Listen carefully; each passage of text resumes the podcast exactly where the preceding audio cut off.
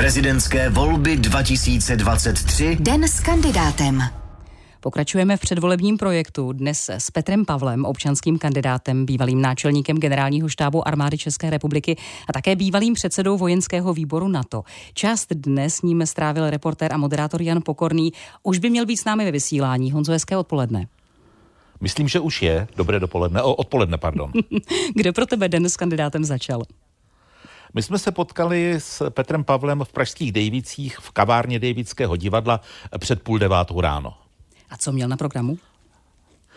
Byl to den věnovaný médiím různého typu. Nejdřív odpovídal na otázky herce Jana Komínka, což bylo určené na sociální sítě. No a protože letošní kampaň prezidentských kandidátů už je v období, kdy je naplno rozvinutý fenomén podcast, tak Petr Pavel téměř hodinu odpovídal na dotazy novinářky a spisovatelky a autorky podcastu Markéty Lukáškové. No a pak jsme tam nainstalovali mikrofony a kamery a ptali jsme se my. Protože jste natočili také pravidelný rozhovor, 20 20 minut radiožurnálu speciál. My ho budeme vysílat i s Českým rozhlasem Plus po 15. hodině. Prozrať nám něco, co všechno se dozvíme tak mě třeba zajímalo, proč Petr Pavel a jeho tým zvolili jako značku tohoto prezidentského kandidáta eh, právě název generál Pavel. On to vysvětloval, poslechněte si to v tom rozhovoru, ale pak se věnujeme i vážným tématům, jako je třeba eh, situace na Ukrajině.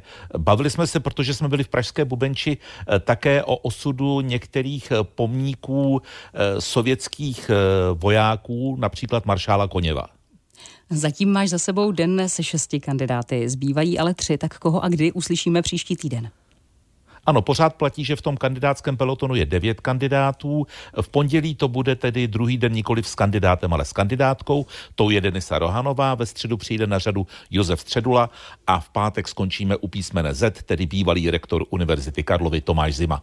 Tak to byl reportér a moderátor v jedné osobě, moderátor projektu Den s prezidentským kandidátem Jan Pokorný. Honzo, díky. Hezké odpoledne.